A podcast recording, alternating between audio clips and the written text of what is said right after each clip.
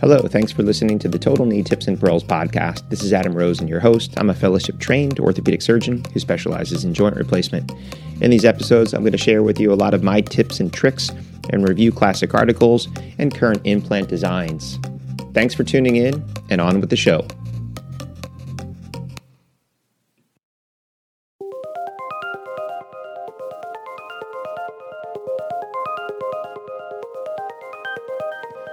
Hello, this is Adam Rosen, and welcome back to the Total Knee Tips and Pearls podcast.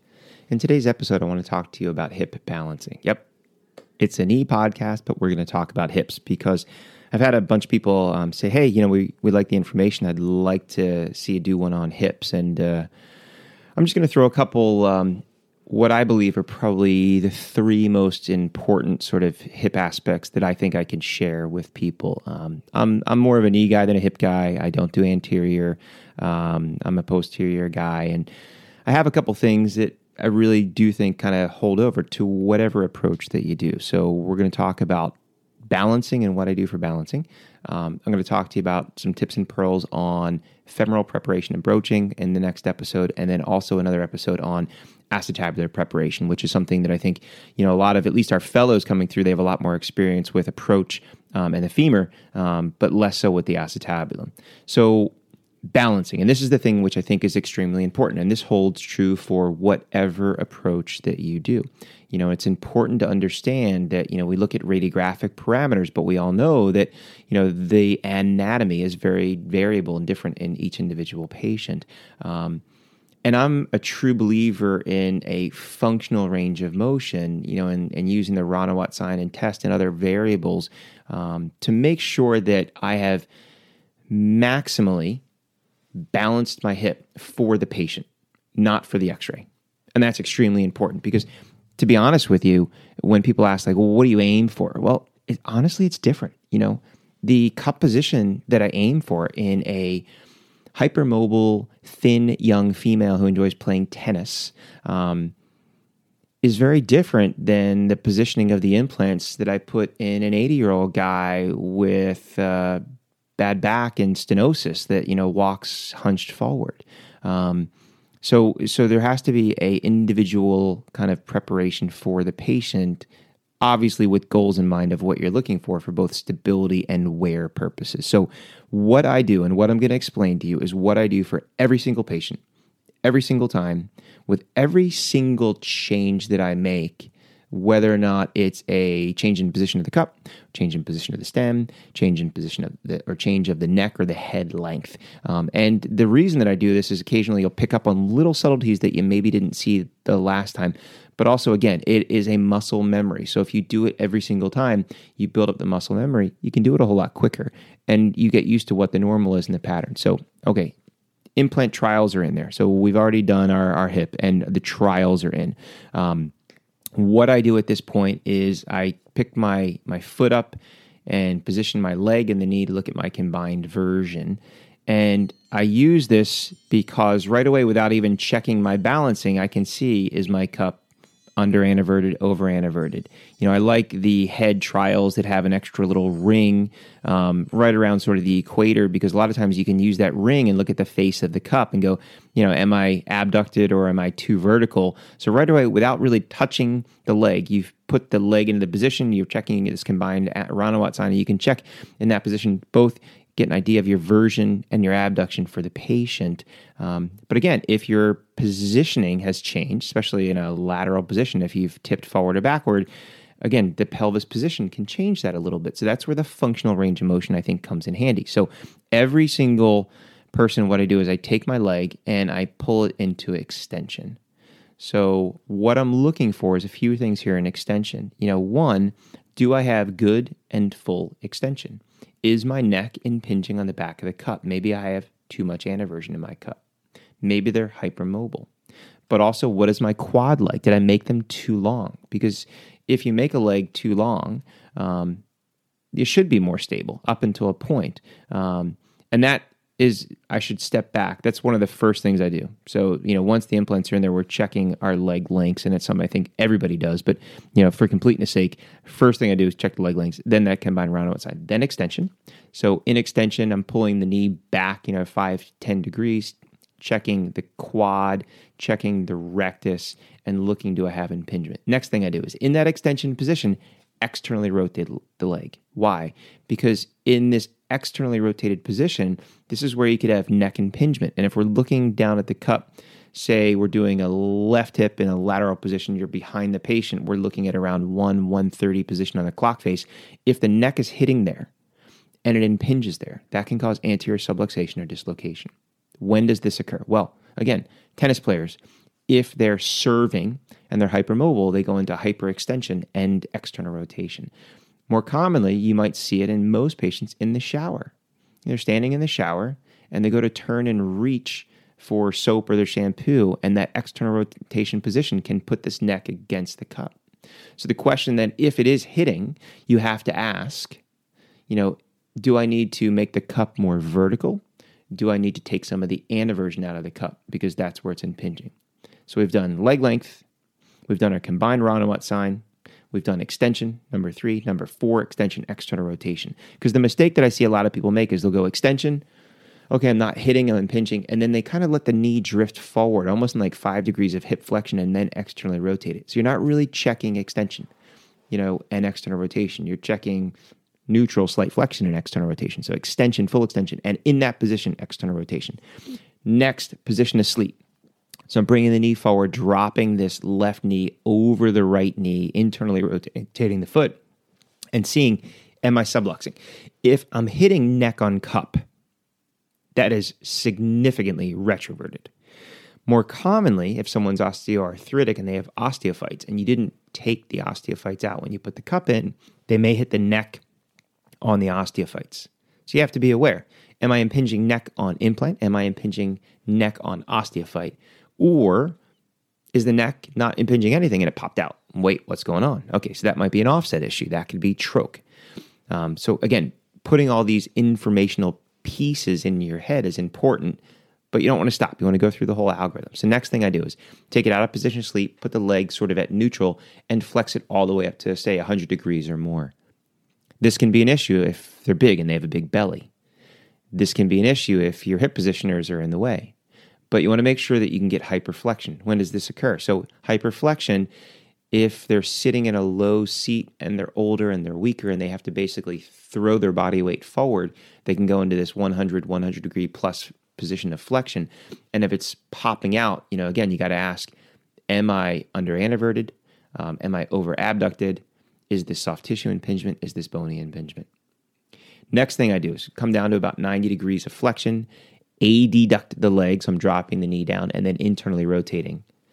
And then seeing where does it start to sublux. Again, this is an art thing. So if every single time you do this, it pops in and pops out, you got to re-reduce the hip. You're not really feeling it and controlling it. So really have it in your hand, drop it down, and rotate it slowly and see, okay, when does it start to hit, if it hits? And when it hits, when does it start to sublux? And if it does sublux, why is it happening? Again, is it neck on implant? Is it neck on osteophyte? Is it troch on pelvis? Because all of those things are different. So, depending on what the cause of the instability is, is going to dictate what you do to fix or change it. Now, a couple other things that sometimes they have this thickened, redundant sort of soft tissue, and everything else is actually okay. Sometimes you do have to do a little debulking, especially in the front from the internal rotation sort of impingement thing. And occasionally there's osteophytes. So obviously, I think a lot of people are aware of osteophytes around the acetabulum. So you got to change those osteophytes and get them out of there. Use the curved osteotome, curette, rongeur, get that stuff out of there. The other area which I see a lot of people miss osteophytes, um, and I go after this at two different times, is that when you're broaching the femur, um, before you start to broach, when you get your retractors in there, there may be osteophytes on the anterior neck. Again, this is if you're doing a posterior approach. Um, and I take those off early because they can tent the anterior capsule and make it hard to translate the femur forward. Um, but it also tightens you up in extension and it may be an impingement force in the front. So I scrape those off or pull those out.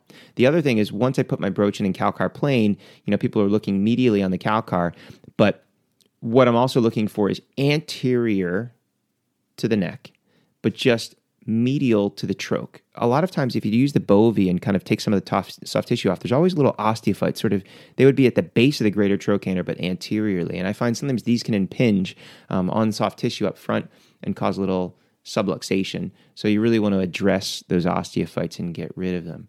Um, but I go through that every single time. So let's say we're pretty good, right? Let's let's say okay, I think everything's good. Um, I want it to be perfect. So, are there any other minor changes? And this is where I make minor changes in my cup. And I, I think about it as, again, like a clock face. You got to think about it three dimensionally.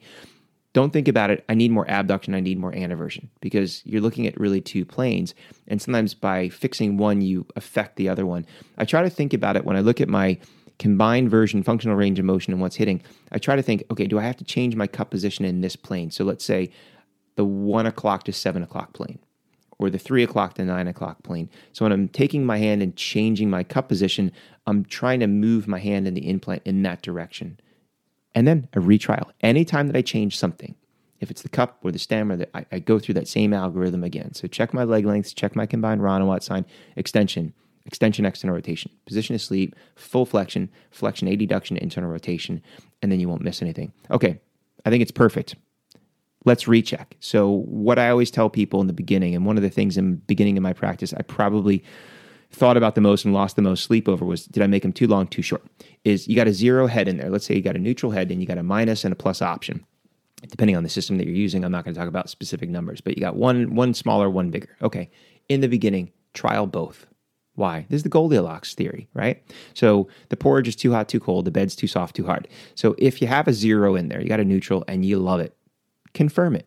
So put the minus on, put it through all the same ranges of motion and go, yep, it feels short and it's unstable. Okay, try the plus. Okay, you know what? Feels long and it's too tight. I don't have full range of motion. I don't have full extension. And you can dictate that. You know, I tried the neutral and it was well balanced. I did try the minus and it was unstable. And I tried the plus and the leg lengths were too long. And you will never ever question should I have done this or that? You know, it's it's one of those things that uh, when I was younger, used to skydive, and uh, you know, one of the things is if you're under your parachute and you're far from the landing area, what we call the drop zone, and you're over trees, you never want to say, "I think I can make it back." You want to know you can make it back. So when you're in the operating room, you don't want to say, "I think this is okay." You want to know it's okay. You know, that person has put their faith in you that you're going to do the best job possible. Um, so it's important to really test all these things, balance the hip, go through that algorithm every single time. Check your leg length, check your combined Ranawat sign, extension, extension, external rotation, position of sleep, flexion, high flexion, flexion, adduction, internal rotation. Um, and no matter what approach you're doing, if you're taking the leg, especially taking it out of the leg holder and not just relying just on your x-rays and making sure that your balancing is good, you're always going to have a well balanced hip. Because you have to then put into your mind of okay, if I'm not just changing the cup, is it an offset issue? And if I'm going to increase offset, what is my option in my stem? You know, do I just have a lateralized offset option? And does that not add length? Because if I'm just changing neck shaft angle and I'm adding offset in length, I may have to sink my stem to get more offset to equalize my leg length. otherwise, I'll gain offset and length uh, and that can also occur with head sizes. You know, if you need more offset and you're increasing a head size one or two sizes, what has that done to your leg length? Do you need to sink that stem? So you need to kind of combine all of these things when you're looking at your balancing and decide, okay, osteophytes should be removed, number one. That's part of the operation. You know, number two, obviously, is implant position, both cup and stem, making sure that the version of your stem is appropriate, that your stem is neutrally aligned. Because if it's in valgus, you lose offset, you gain length. If it's in varus, you gain offset, you lose length, in addition to the issues with the fixation of the stem. Your cup position, you know, do you need more abduction, less abduction, more anteversion, less anteversion? Again, depending on the stability and the anatomy. Do you need more offset? Are you hitting troch on pelvis? And if so, do you have to make adjustments in your stem position to minimize over lengthening a leg? And if you go through all those algorithms, you're going to be good. Now, you put the real implant in. I put my cup in, my liner in, my actual stem. I still retrial with the thing that I believe because I want to make sure that my stem is sitting at the level of where my broach was. And again, I put it through all these ranges of motion. And then I put the real head on and I check it again. You know, so I do this multiple times. It sounds like a lot, but once you're quick, you can do that whole test in under, you know, 60 seconds. Um, and the reason that I check it again is just to make sure that everything feels the same, nothing shifted or moved, but also checking soft tissue that you don't want to drag soft tissue into the cup with that last reduction maneuver. And if you put it through those ranges of motion, you'll notice that or dictate or, or kind of define that, and then you can remove that soft tissue. So, um, a little off topic for the Total Knee Tips and Pearls podcast, um, but I hope that you find this information helpful when you're doing your total hips. Um, I will talk to you in the next couple episodes both about specifics on the broaching and femur preparation and reaming and acetabular preparation um, so you can kind of put those little thoughts in your head. Thanks again for listening. I'm Adam Rosen. Um, you've been listening to a hip episode on the Total Knee Tips and Pearls podcast.